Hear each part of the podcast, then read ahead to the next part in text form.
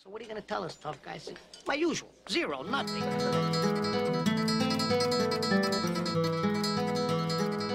How we going, ladies and gentlemen? Hope you're having a good week. Welcome to your Wednesday. You know, I um I got to the United States last Friday, and when I got here, one of the best one of the best songs came on. I think it's from Ratatouille, but I didn't realize when I first heard it. Do you know this? I love a bit of French music. It's something about just not understanding what people are saying. To be fair, it could just be that Australian or English music at the moment's a bit. a little bit shit, maybe. But listen. Huh? Ratatouille. How nice is that?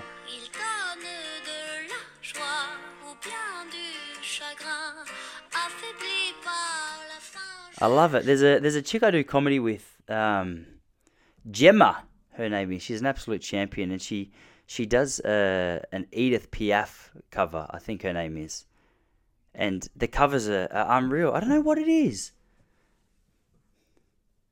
I don't know what year that song I just showed you is from, but it sounds like it's got a little bit of a, a 1950s vibe about it. it. Just it sounds like it's coming at you from a place of just a little bit like a little bit of a calmer place. Do you know what I mean?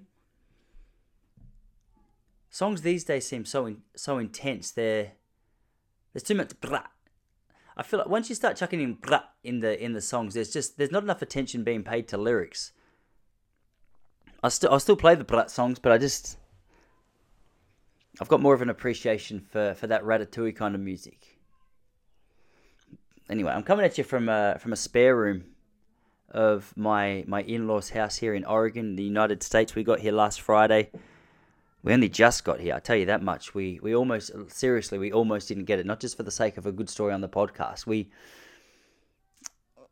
for those of you you've been listening for a little while. It's been so hard to get out of Australia because the because the vaccine requirements and if you haven't had the vaccine you have to have a really good excuse or a, a really good letter to be able to be here and uh, apparently I had I had neither of those so we we had the flights booked and we're flying with United originally so last Wednesday we were supposed to fly out. We got to the Melbourne airport. We got up at 4:30. We we drove an hour and a half. We had our in-laws drive us down and got to the airport at 6 and, and went to the United gate and we were we were thinking, man, it's amazing how few people are here. Like there was just there was no one there. And we're like, oh, man, look how organized we are. This is the perfect start to the trip. Let's go get a coffee. We'll walk back with Charlie. We'll have a nice smooth flight, obviously on a little boy. It's going to be incredibly difficult for him to be able to travel this far and we thought, all right, we'll just do whatever we can to make the journey easier, not only for us, but also for him. And so we went and we went and got our coffee. We walked back to the gates, and, and this is this is where the problem started. The, the United lady, she was waiting at the desk. I said, "Hey, it's quiet this morning." She goes, "Your flight's been cancelled." And I was like, "All right, this is this is going to get emotional because my wife had been so excited to to see her brother." And the thing was, there was until ten days earlier, we didn't realize we were allowed to we didn't think we were even allowed to go. And so we were at we were at our church, and Jesse started talking to a lady there, going, "Hey, I know a doctor who can give you a legitimate exemption. You'll be able to speak to him. He'll be able to get you across the border. He'll be able to get you out of Australia." And we thought, "Oh no, like surely we've missed something." And her parents were flying in on the same exemption uh, a couple of days after this conversation. So we, we thought, all right, well, what we'll do, we'll see if they get in, and then from there we'll uh, you know we'll either pursue it or we'll just we'll just leave it be. We thought we don't want to go getting ourselves in trouble. We're only doing it if we can if we can do it legitimately, and so and so her parents got in, and we thought, all right, we've got ten days to get this baby going. So Jessie, she was she was doing everything she could to, to try and get us here. Um, there was so much paperwork. Admin's not a strong point of mine. I planted a cucumber once; it grew as a carrot. It's uh, details, details. I'm not, you know, that's what I'm what I'm trying to say is details aren't a strong a strong point for me. Uh, and so, with a little bit of that context, you can uh, hopefully you can understand the, the disappointment that she had. So we got there. She goes, "Your flight's cancelled." We go, "What do we do?" She goes, "We'll get you on connecting flight." So she goes, "What we'll do? We've got you on a connecting flight. You're going to fly. Uh, uh, you're going to go from Virgin. You're going to go with Virgin to Sydney, and then from Sydney you'll go with Qantas from uh, Sydney to LA." So we thought, "All right, we go across to Virgin." Virgin said, "Yep, your flight's good."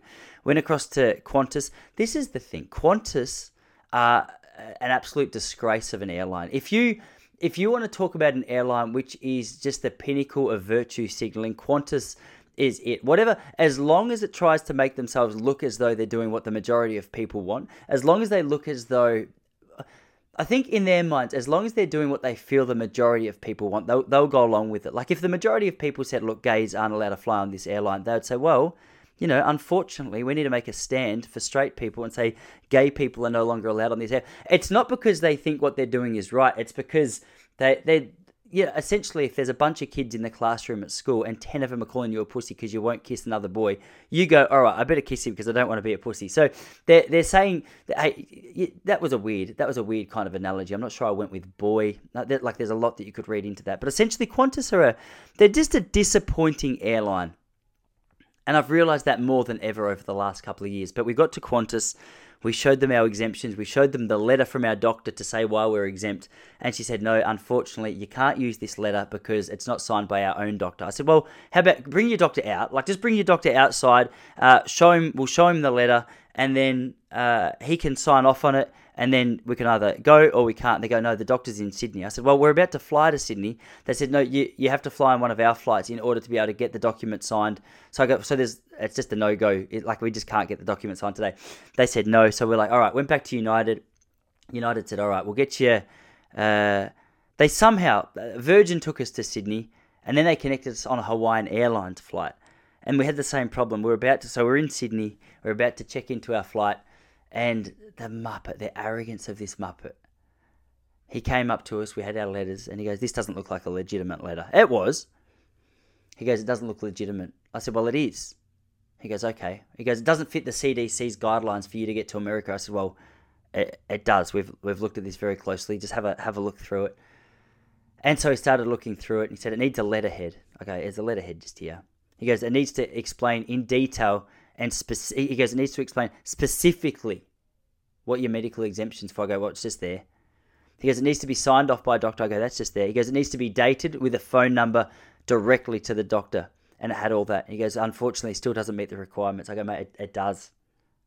Like, actually, I could see Jesse because I can't necessarily fight. Never been in a fight, but in those moments, I feel as though I can, which is a dangerous thing, I'm sure. I've listened to enough Joe Rogan to know uh, that there's enough people out there like me who just get angry and think they can fight and come up against a black belt in jiu-jitsu who happens to be skinny uh, and it gives them the confidence they can beat but they, can, they never can.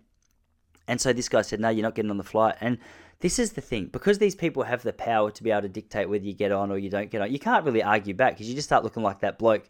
You know they, they just call security and say get out of here. So he sent us back to our hotel. We uh, uh, we thought we'd come back for one last shake in the morning and then Went to the United flight in the morning, showed them our exemption, said, Do you need the letter from our doctor? She goes, We just saw your exemption. What we need that for? And, and let us on the flight. Uh, so we flew from Melbourne to Sydney, then Sydney to LA, LA to San Fran, San Fran to Medford. As a result, we had we got a kid who's who's not stoked at the moment. He was we had a moment actually in San Fran. We were about to get on the last flight, just 54 minutes. And what made it worse was Charlie was he was asleep on my chest, and we walked into the terminal, and he looked he looked so cute. He looked as though he was a little cute fella.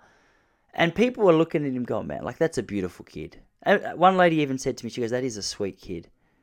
And I said, thank you very much. He's a nice, he's a very nice kid. Like, he's just, he's very tired, as you can see. And i I made the rookie error of going, hey, I need to go to the toilet. We've got 10 minutes to get on the flight. Charlie had barely slept in 35 hours, 40 hours. So I said, Jesse, you hold the little man. I'll go to the toilet, come back. But when we passed him over, Charlie woke up and I mean, I'm not happy at the best of times when I when I just wake up. I need 15 minutes just to calm down, to get my bearings. Kids, this guy, he had the meltdown of meltdown. You know those meltdowns where you'll see a parent and you'll see the child misbehaving in their presence, and you go, "What is the matter with this parent?" There's legitimate mental issues in this parent for them to believe that that they're a good fit to raise a child. And and I used to judge these people frequently. I'd see them and I'd go, I would never be like that with my son. I see them and I go, all right, well, you just need you need to be a person like me who actually knows how to how to raise a child. And I judge them. I judge them harshly in my mind, and, and I think about, you know, I don't quite go to physical violence, but I think about things I'd love to say to them because uh, you don't deserve to have a kid if your kid can't just function. And so we had one of those moments, and and, and man, the tide turns when it's when it's on your when it's on your side of the because I knew the context. I knew he hadn't fly, slept for forty five hours, And I was trying to explain that to everyone in the airport, everyone who came past, and they just gave me like a polite smile. But I used to do that polite smile as well. It means like shut that fucking kid up because I'm going to kill him. That's what it means. And they were giving me that smile that I used to do. And anyway, we are about to get on the flight, and thank God, little boy, he calmed down a little bit, and and there was a lady just giving me that smile. She gave me a smile, and I said, "Hey, that's a smile I used to do when I just wanted to kill someone else's kid." She goes, she goes, funny story. Me and my husband are actually trying to conceive, and uh, we did see your boy crying five minutes ago, and we made the joke, hey, let's let's maybe put the brakes on. And I thought, well, you know, I I, I wish I'd seen this before. I wish I knew this was relevant to my life because otherwise I would have hit the brakes as well because this is this is unacceptable and I've got another one on the way. So, um, you know, Jesus take the wheel. Jesus, take the wheel. But we got here. He slept that whole last flight. Man, he's still he's still a little bit out of it. You know, uh, that's a lot of that's a lot of time telling you a story about my kid who who you don't know or care about. Because the truth is, no one no one really cares about other people's kids. Do that? I like if you introduce me to your kid, I would I would pretend to be interested to your face. But the truth is, deep down, I wouldn't I wouldn't be that interested unless you were even family. Sometimes I sometimes see my family and I go, I don't I don't have anything in common with you. I don't want to watch Power Rangers. I'm 35 years old. I got over that seven years ago. You know, I was I was a little bit later to stop with things like Power Rangers, but I'm still over it. And seven years ago is a long time. Seven years ago was before the kid who is showing me the Power Ranger was even born. So it means I've not liked it for for longer than he's actually liked it. But we got here, and we got here just in time for my brother-in-law's 30th birthday party, which was which was good. I was so excited to meet his family, and uh, we were at the back just having a having a drink and you know some sausages or whatever they had with a whole heap of people and and uh, you know I was supposed to. Do, husbands out there, do you ever have those moments where your wife goes, "Hey, you're watching the kids," and you like you hear the words and you say yes, which is the right thing to say, but then you immediately forget about what you'd promised to do. And I had one of those moments where, where I blame the jet lag. Maybe it was it was the jet lag. Jessie came up and she goes, "Hey, you watching the kids?" I go, "Babe, of course, of course. He's, he's, my boy. I'd never lose sight of him, especially with the mood that he's in." She goes, "Thanks, baby. You're a good man." I said, "I do my best for you and the family." And she said, uh, "All right, I'll go have a drink." Anyway, 15 minutes later, she was looking at me through through the the kitchen window, looks out onto the backyard.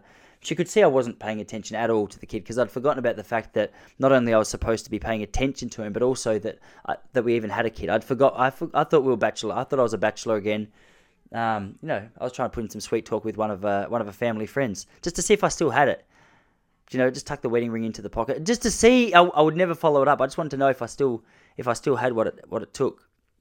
And I was rusty, and I was talking to a man, which was which was a rough point. I think that's probably where I went wrong because the attraction wasn't there. Um, you got to be careful with jokes like this because some people don't know that you're joking. You say it too seriously, and the word gets back to your wife that you're making affair jokes, and they never go down well. And and I've promised myself after after every podcast that I'll stop. And yet here we are once again making the same jokes. But she was right. She came around. She goes, "Are you watching Charlie?" I go, "Babe, I forgot we had a kid."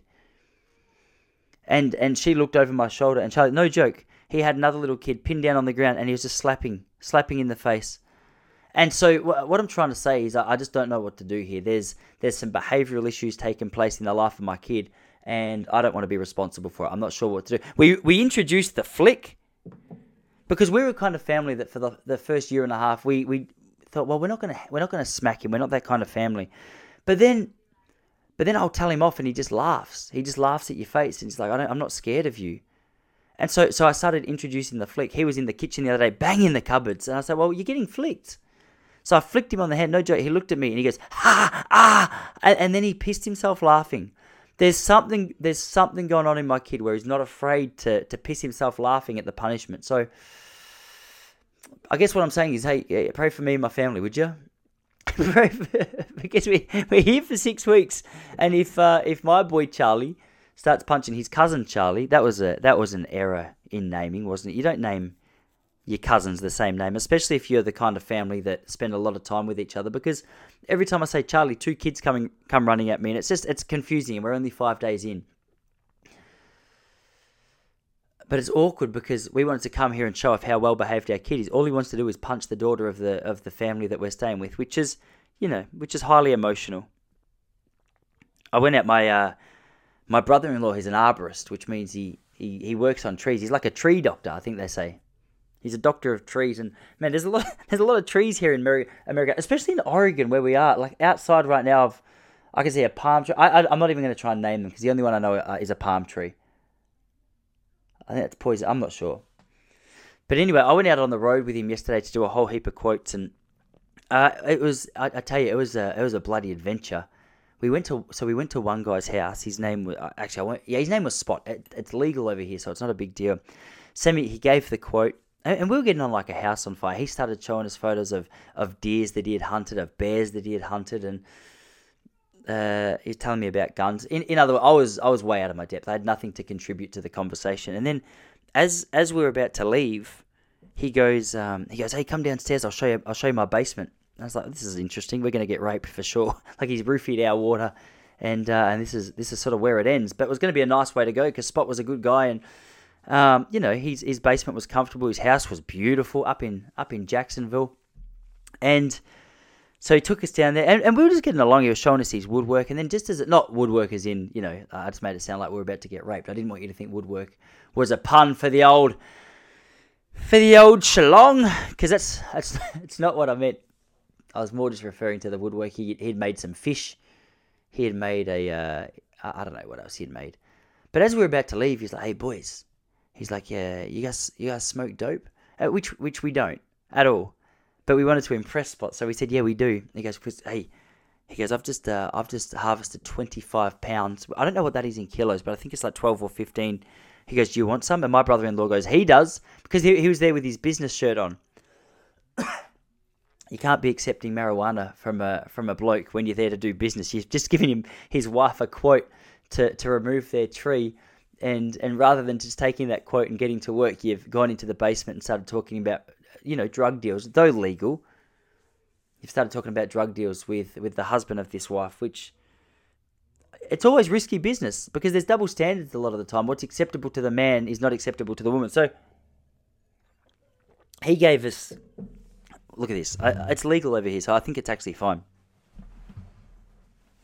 And it's also it's interesting to me, but he gave us. He goes, look, I, I don't know how much to give you, but look at this.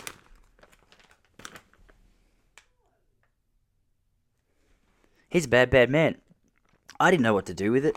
Uh, so I just I took it, I thanked it, and I had to bring it in here. And because this whole this whole room right now just smells like uh,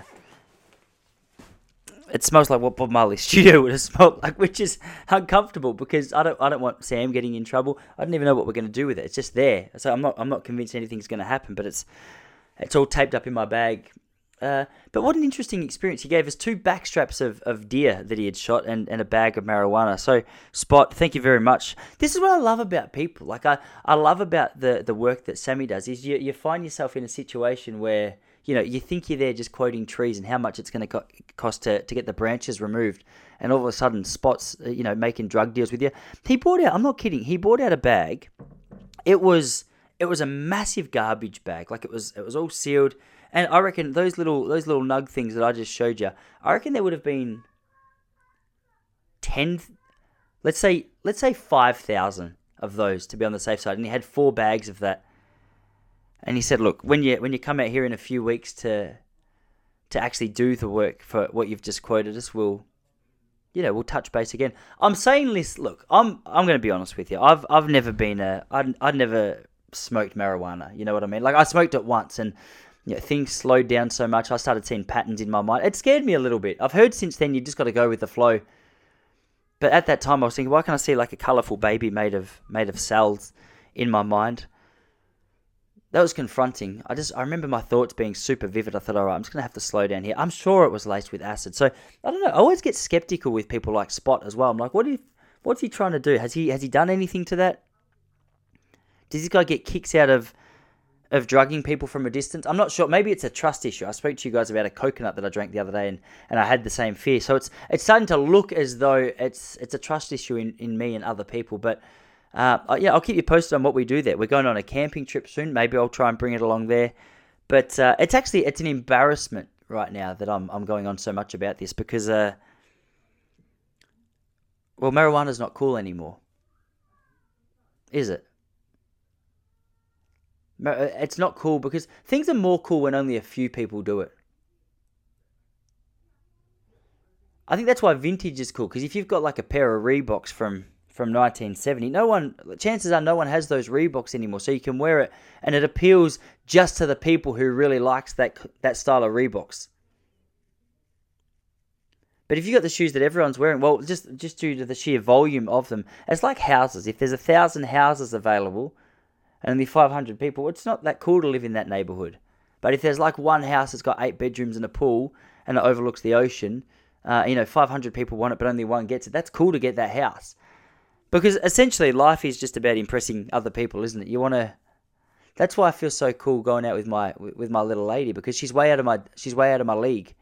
I don't usually admit that in public, but she's out of my league. I know that people tell me regularly, which is uh, which is insulting it's both an insult and a compliment at the same time. It's it's you can't say that to a woman. You can't you can't go up to a woman and say, "Hey, I just want to let you know that with your husband, you're way out of your league."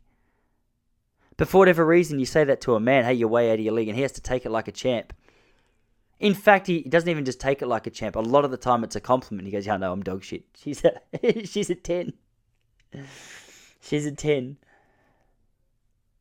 Even I mean, you've got to lose a couple of points when you're pregnant. Just between us, you have to lose a couple of points when you're pregnant because just nature takes it. It's her personality's still beautiful, but weight, like you, you stack on weight a little bit. I know you're not supposed to talk about this these days, and I'm grateful for the work she's doing. Uh, and I shouldn't go on. I always say, she goes, babe, I'm struggling so much. It's so hard being pregnant. I go, look, babe, I just want you to know, I'm grateful for what you're doing, but I didn't complain once when I put it there. Do you know what I mean? Like it was, uh, sure, it was a quick job. It didn't take me too long to plant. In fact, I think you were asleep when it was planted. You were sound as you'd had a big day, and you know I was all pent up. I just you. she... Nah, that's not true. She's um, yeah, she's she's beautiful. I hesitated a lot there, but I was I wasn't hesitating because I didn't believe what I was saying. I was hesitating because I, I know that I've I've found myself deep in a conversation about my wife you know, being slightly less attractive when she's pregnant, which is which is highly offensive in in the modern age. Yeah, you can't be doing that. It's weird as well. Like one thing I noticed yesterday is, is going out around America is so many people, and this is comforting. I think it's the part of America that we're in at the moment as well. We're like, I think the the town that we're in right now is so we're in a place called Central Point. I get the vibe that over here Central Point is where a lot of Republican voters live. Because I, I turned the corner the other day and this is what I love. I love how I love how fuck you uh, Americans are with their political opinions. Australians are uh, like we're pussies really. Like we're very it's maybe it's not that we're pussies maybe it's just we're, we're, we're overly polite. And it's very rare to see someone blatantly just share their opinion on on politics. Really. There's a there's a house across the road here. This is a across my heart there's no exaggerations taking place here. There's a there's a house across the road here. It's got three flags at the Trump. It's got two Trump flags, and in the middle, it's got one that says "fuck Biden," which I thought was funny. Like I thought, oh, whatever. Like this guy's just sharing his political opinion. And uh, I thought oh, that's pretty out there. And then, and then Sam, my brother-in-law, told me, he goes, "That's a that's a child's daycare." you can't yeah. I just thought my my little boy is he goes to a daycare which is a complete opposite. They it's a very lefty pc daycare where they do all the things you're supposed to do. They're very qantas about the way they act. And uh, which is fine. Like you got to do what you got to do. But i love the fact that not only is it a daycare but they look busy. There's still people rocking up each morning just dropping their four year old kid off there despite this sign. Then uh, 400 not even that 200 meters down the road here we turned the corner when we first got here. There's a there's a let's go let's go brandon flag I thought it was going to be more tense here, to be honest. I thought people were going to be more pent up, but it seems it seems fairly relaxed. I, I don't know what I. I guess it depends where you go. I know San Fran's got a reputation for being interesting. I watched that documentary the other day. What is a woman? It's on the Daily Wire, um, and you know, I mean, it's a, a big question. I didn't think it would be that interesting because I've always just said when people say what is a woman, I just say it's the one who does the dishes. That's which again you can't say anymore. But it's funny if you say it to the right people. Um, I hope you're the right person. I really do. Otherwise, you honestly turn it off because things are only going to get worse from there. It's just uh, I I often apologize for saying the wrong thing and then continue to say the wrong thing. So I'm not sure how legitimate my apologies are, but Uh, yeah, in that in that documentary, they they went down to San Francisco and they were doing some interesting interviews with people. It's a that's an interesting place to be. I thought Melbourne was bad, but but San Francisco is, is a little bit Melbourne on steroids. It's interesting to see how people view Australia at the moment as well. So many people. I'm, I'm not kidding. Like, I reckon about five separate people have said to me since I've been here, dude, how'd you get out of Australia? I go, what do you what do you mean I flew? They go, yeah, dude, but like your government lost control, like you and the Chinese, yeah. I was like, well, that's not a that's not a comparison I'm comfortable with, but I guess it's I guess it's warranted at this point in time because I mean, you see people shooting ru- rubber bullets at civilians and uh, they're dressed in hazmat suits and they've got tanks out there to unarm civilians. Maybe in America where they've actually got guns, but in Australia we, we might have a BB gun and a pea shooter. Uh, there's no need for, for that kind of force. But people were shocked. People were shocked that I, I got out of there and they're like, man, yeah, I've been praying for your country. Like you guys have you guys are really gone downhill. I was like, wow. Because in Australia it's it's really easy to justify. We go, yeah, no, we're just doing we're doing what we should be doing to help out well, help out the rest of humanity. We've, we've, you know, COVID's been dangerous, and as a result, we've got to protect everyone. And we get here, and they're like, dude, that's why, you know, that you shouldn't let them take your guns. Like, if you had your, if you had your guns, that like you'd be able to stand up to this. That's a mindset that Australians, I just don't think we really understand. These guys here, I love their passion for freedom. They're just, they're little freedom fighters. They're over the top. They're out there. They're, they're blatantly like, I don't know. You just can't be more blatant. I never used to like Americans that much when I was a kid because I just I didn't like their arrogance and how good they thought they were. Then I got here and I was like, yeah, you got a lot to be arrogant about. Apart from your roads, their roads are questionable. I feel like their their roads are maybe the one thing letting the country down. There's so many cracks in the road. It looks like an earthquake's just done done like a mild attempt to to tear them up.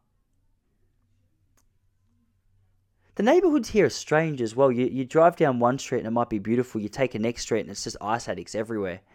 I went to the swimming pool yesterday. We were just trying to do a couple of laps, and uh, we got there, and there was just a there's a bloke with you know those ice scratch marks all over his face, just sitting at reception. Go, how can we help you? I was like, I just want to use the pool. He goes, the pool's closed. I go, why are you still at reception? He's like, it's my job. I said, but this is only a pool. He's like, uh huh. I go, well, if the pool's closed, you probably you could go home. He's like, I decide my hours. All right. Are you open tomorrow? He's like, well, we're open every day. I go, you open right now? He goes, no. I go, we're gonna know, like what time are you open? He goes, we open when we open. I go, mate, this is, I'm just trying to go for a swim. I'm just trying to get over the jet lag and do a little bit of exercise. Can you just, can you just, you, you're, you're, you're employed to work here.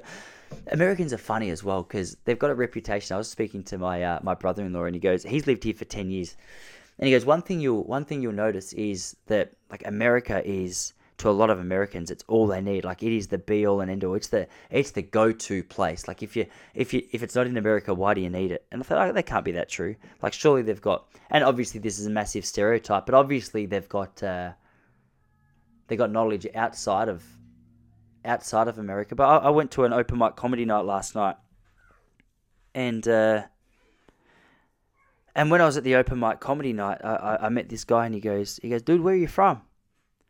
I said, Australia. He's like, nice, man. I've been to Samoa before. And I go, ah, oh, sweet. What's going on in Samoa? He's like, not much, man.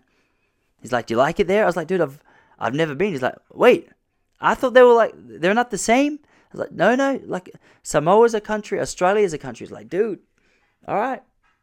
Crazy, man, huh? I guess you learn something every day. it's like, I guess, I guess we all learn a little bit each day. Another person the other day said, I'm from Australia, and he said, Is that New York? I said, Not really. It's not that close to New York at all, actually. Actually, I think we're further away from New York than than we are to you. My brother in law got asked a few years ago whether there's rivers in Australia, which I thought was an interesting one. Is there rivers in Australia? Yeah, mate. Do you guys use the Australian dollar? No, no, mate. It's I wish I was that like I wish I was that blind blinded by my own country. I agree. I think America's the greatest country in the world now. I think that's official. Surely that's official. I mean it's got its it's got its little issues, but yeah, I don't know. I don't know. I don't really have much to back up that claim apart from I don't know. Apart from the fact that like this, think of everything good. Think of everything good. Movies, music. I know these days that's arguable. But until a couple of years ago, I felt like we could make a, a pretty good point out of that. I think I just love. I think I just love that passion. I love. I love that passion for the country. But anyway, I'm not sure. I've been here four days. What do I know? I'm acting like I'm a local here. I don't know much about this place at all. Yeah. Uh, so this comedy show last night was at a, a place called Johnny B's, and I got to Johnny B's and just think it was going to be. I got there at seven thirty because I thought I'd better be organised. The guy said it would start at eight. Nine twenty it got started, and there was a lady up before me. Her name was Genesis. She did so open mic comedy. Generally, you're gonna do you're gonna do a five minute spot and then just move on. Uh, Genesis, she got up there. It was her second comedy gig ever. She brought 17 of her friends, and I know that because she said it on stage about 15 times. Um, and Genesis, she just she just sat on her phone the whole time and read out her jokes like this. She just kept reading out her jokes, and I was like, that, that was horrific. And she was up there for about half an hour. And once she got down, the uh, the MC came over to me, and uh, just before she got down, about 25 minutes before, he came up. He goes, "Dude, you right to go up next?" I go, "Yeah, man, for sure. I'd love to go up next." He's like, "All right, we've got a good audience here for you tonight, huh?" I go, "Yeah, we do." Anyway, so Genesis, she finally finished her spot. She got off stage immediately. 15 of the people in the audience got up and, and just started hugging her, saying their goodbyes, laughing. I was on stage. The place was so loud. No one realized I was on stage at this point, which is always a that's a tough way to. I mean, it's a tough way to, to start a comedy gig when when you're trying to talk to people who are saying their goodbyes. But I did my best. I'll give it a five out of ten. It was it was a five out of ten, and um, I mean it was good to tick off my internet to kick off the international comedy career. But the truth was, it was uh, I didn't I didn't go as as well as I want. But there's another place tomorrow at uh at some burger joint that I'll go back and have another crack at. So we'll see. We'll see. Surely it's only up from here. There's so many. I knew there was little differences in the accent. I knew there were certain words that were going to be difficult. But I tried to make this joke about walking from my lounge room to my kitchen. And uh, when I said lounge room, the audience's face just went blank. They don't call it a lounge. They call it a couch. So I got off stage and, and the MC goes, dude, what's a what's a lounge room? I was like, oh, dude, is this where the lounge is? He's like, what's a lounge? I go, it's a couch. He goes, okay, I said to the guys, I go, look, did you understand much of what I said? They go, not, not a heap. I said that's good because I was worried it was just the quality of all my jokes that was causing them not to laugh, which I'm sure could have been part of the problem. But truthfully, it was it was kind of encouraging to know that uh, that they just didn't understand what I was saying so well. There's a real barrier to cross. I feel as an American going to Australia, you wouldn't have too much trouble being understood because I think a lot of Australians like we follow Americans pretty closely from sport to politics to everything but as I said Americans know nothing about Australia and and so and so here we are. So I'll keep you posted. I'll let you know next week how it all goes but um yeah man like it has it's, it's been a good couple of days. It's weird like the first couple of days I always like when you go to a country you want to you want to get bored in that place don't you? You want to be able to get bored and oh that's my goal. I don't like just going down to the main street and and just doing all the touristy stuff. I like going down and, uh, and and living like a local. And once you get bored in a place, I feel like you can get an appreciation for what it's like to live there. So I'm not quite bored yet. Things are still exciting. Uh, we haven't been to all the local coffee shops yet, which we're we're going to get to. But that's the plans over the next couple of weeks.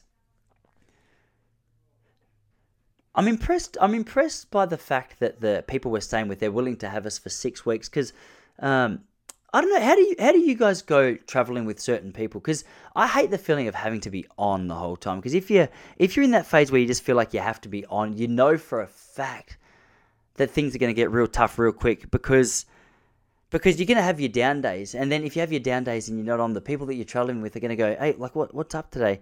And you that's the that's the universal question just to trigger any anger. Because if you if you're feeling slightly off and someone says, "Hey, dude, everything okay?" Like that is universal for. Uh, all right, like things are about to go. Things are about to go down. I, I think. I don't know. I hate that question. We've got we've got our boy sleeping in our room at the moment as well, which is never a good start. I reckon I've averaged four hours sleep for the last seven nights, which is which is not great for your health. But our our boy, he wakes up and when he sees us, he just he just like so consistently, like it's his little mantra. He'll just go, "Mum, mum, mum," and every eight or ten, he'll chuck in a really loud, "Mum." Like that just to just to get our attention. So I'm hoping that doesn't go on for six weeks because there's no other room for him to stay in. But I think being over here, one of the things I noticed as well, the quality of food in this place is. Uh, not in this place that we're staying. My, my sister in law's a great cook. United States. I, I went out the other day and we just um, we ordered some lunch. I thought, you know what? I just need something healthy. I'm going to get a salad. And this salad came out and it was, you know, it had all the good stuff. It had lettuce. It had everything you need. But they just top it off with a little bit of sugar. You can't have a meal here without without sugar. This one had it had like candy chickpeas. So it's exactly what it sounds like. It's, it's chickpeas, but just dipped in melted sugar and dried up. And the worst part was how, how delicious they were because I can already feel my standard in food slipping. I'm like, usually I'll, I'll be cautious with white bread. Usually I'll be cautious with candy. Usually I'll be cautious with cookie. We did a job yesterday and the lady said, hey, take some cookies with you. I was like, I'm in America. I'm going to have a chocolate chip cookie. They were so delicious that uh, now it's all I can think about. So I think my, my form of discipline, I don't know what you guys like. My form of discipline is just not having anything that can tempt me in the house. So Jesse, she'll always say to me, she goes, "Baby, you're so disciplined. Like you just never bring sweets home." I'm like, that, "That's the only form of discipline I have. If I don't not bring, if I if I bring sweets home, they're gone in a day. I got diabetes, hundred percent. I'm already missing my two back teeth. I've got time. I got I got to make up for when I was young as well because I thought I was the healthiest kid in the world. Do you remember in the 90s though? Like we were told that things were 99% fat free, that that was healthy. Like if it was fat free, it was healthy. Now it's like, no, no, the ketogenic diet, you just got to consume all the fat. Like if they take out the fat, then it's unhealthy. Even Time Magazine had something where they're like, hey, butter's back. Chuck a chuck a butter cube in your in your coffee each morning if you want to be healthy. Eat bacon. I'm like, surely, surely this can't be right. But I don't know. I fell for the uh, I fell for the lie that that 99% fat free was healthy, but what I didn't realize in my research, which I didn't do much of, was that once they take the fat out, you have to replace it with sugar. So my blueberry yogurt each morning was essentially just like a just like a nice cold gluggy bowl of sugar, and as a result, my teeth got smacked. And I just thought, I don't know, I was trying to figure out why it was that my teeth were constantly getting smacked, but turns out that if you uh, if you just bombard those teeth with sugar day in day out, doesn't matter if it's 99% fat free, your body's going to go, actually, you know what? I don't I don't want to be here anymore. So I can't be I can't be falling into that trap anymore because otherwise I get myself in, in trouble. People who don't understand my name either. Tyson. People they often they often confuse it. They think I'm saying Tarson. Tarson. Every time you go to Starbucks, which I shouldn't do. I know, don't judge me. Don't judge me for that, but you know, you got to get your coffee where you get your coffee. But every time I go in, they go, "Hey, do you mind leaving a name with that order?" I go, "Yeah, it's Tyson." They go, "Tarson." I go, "Tyson." They go, "Oh, like Tarson." I go, "Mate, like Mike Tyson." So I'd never heard of the guy. And then I spell it. They go, oh, Tyson. It'd be, I think it'd be exhausting to be an American, the way they speak, because you have to really enunciate each word. I listen to American conversations sometimes and I go, it's too much. Like there's just there's too much emphasis on saying the words right. Just say roughly. just say roughly what you want to say. Yeah. I think I think the Australian reputation over here is is changing as well because we've we've tried to promote ourselves as these larrikins. Just I think I said this to you before as these just larrikins. We got no worries in the world. Don't tell us what to do. We do what we want. And then the last two years, they've they've just seen footage of us sitting in our lounge rooms because it's it's what we've been told to do. And they're like, all right, so you're not as you're not as brave as what you thought you were. It's interesting looking at different cultures as well. I think what I like about here, as I said, I love the I love the the freedom attitude here, which is funny because I think there's lots of Americans who find that repulsive about their own people, but I, I love it coming from a you know a place where everyone bites their tongue and says what's not uh, it says what's you know super PC in public.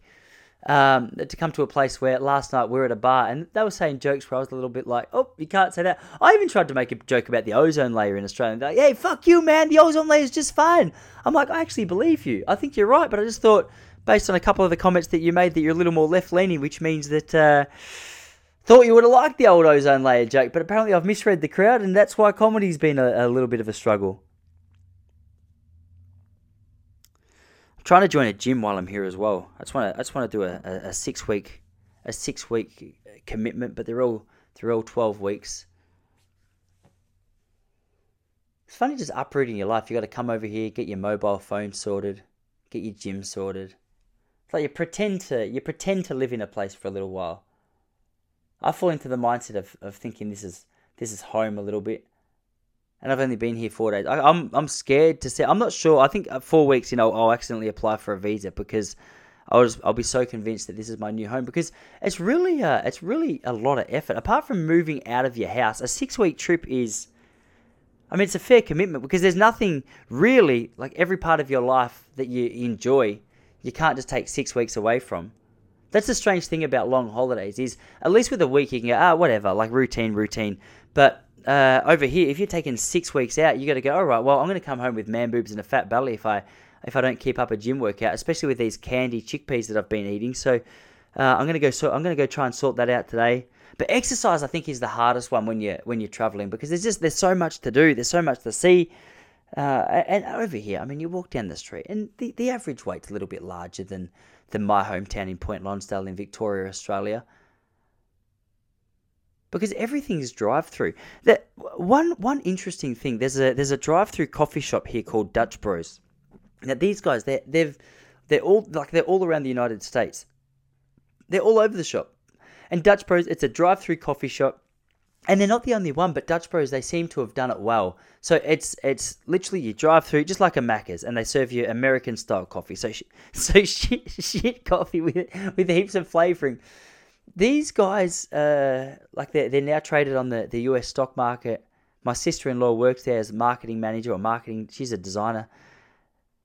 It blows my mind how I want to bring it back to Australia, but for whatever reason, people are happy to get out of their car in Australia. I think the coffee, especially in Victoria, I think the coffee scene there is so good that people are people are much more snobby about it. Coffee is not just a caffeine hit. It's not just about efficiency and getting more work done and staying awake like it is here in America. Because like here in America, I think I think people operate at a fairly high pace as a as a general rule uh, a little more. Even though you like you go into the CBD in Melbourne and, and people are still operating at a pretty high pace.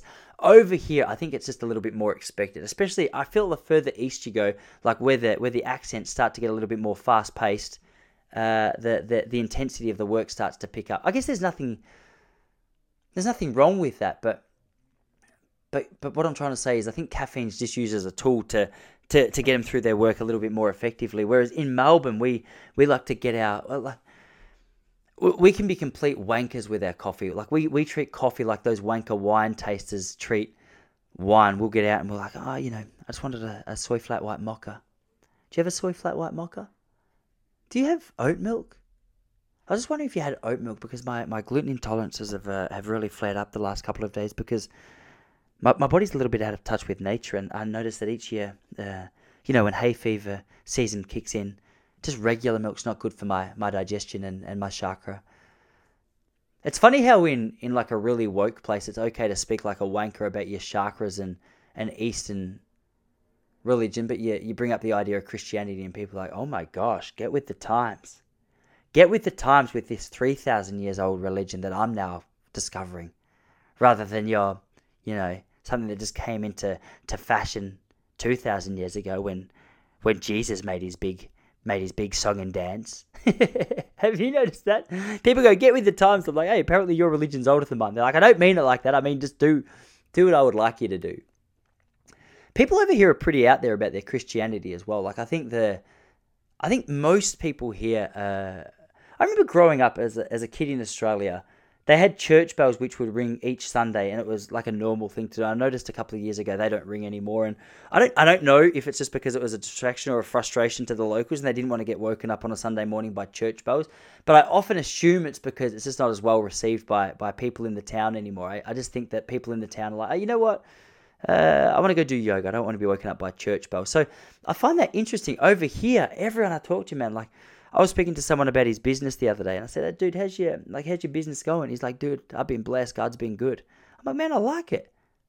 I like that kind of language." He's like, "God bless you, bro." Oh yeah, let's let's bring a little bit of the God bless back. What's wrong with some God bless? You don't have to be a you don't have to be a Christian to to receive a little bit of the Lord's blessing. Can't we just take it? That's beautiful. Thank you. I put that in my pocket, walk away, feel as though I've been blessed for the afternoon. I can tell that kind of stuff rubs off on me quite easily. I, I can tell I'm going to be coming home and telling telling people God bless and you know the Lord's blessed me and uh, I'm going to I'm going to try and bring it back into fashion in Melbourne. But I mean we've got a we've got a tough we've got a tough gig there because the old the old Catholic Church has has touched one too many kids and as a result the idea of, of church is a I was going to say a touchy subject but when you're talking about pedophilia you got to choose a better better turn of phrase than touchy subject because it sounds like you're taking the piss out of the victims which I'm not which I'm not at all. I was just making a uh, just making an observation.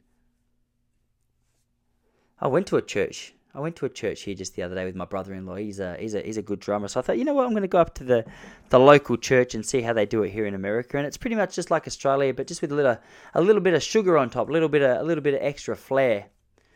The Americans are how do you how do you explain them? They're surface level very happy, but it feels passive sometimes. It feels a little passive aggressive. Like it'd be hard work to be an American and be upset because you still have to do that. You have to do that fake smile. Yeah, dude, God bless you. Things are doing very good. Things are doing very well. Hmm. I guess Australians are like that a little bit as well. Anyway, ladies and gents, so I, uh, I might love you and leave you. I'm gonna I'm gonna go have a little bit of brekkie, get started with my day. We've got a cleaner coming here in 15 minutes or so, so I better get out of here and uh, go do my thing. But hey, you have a you have a good rest of your week. All right, much love. God bless, as they say here in the the great land of the brave and the free. All right, I'll see you all next week.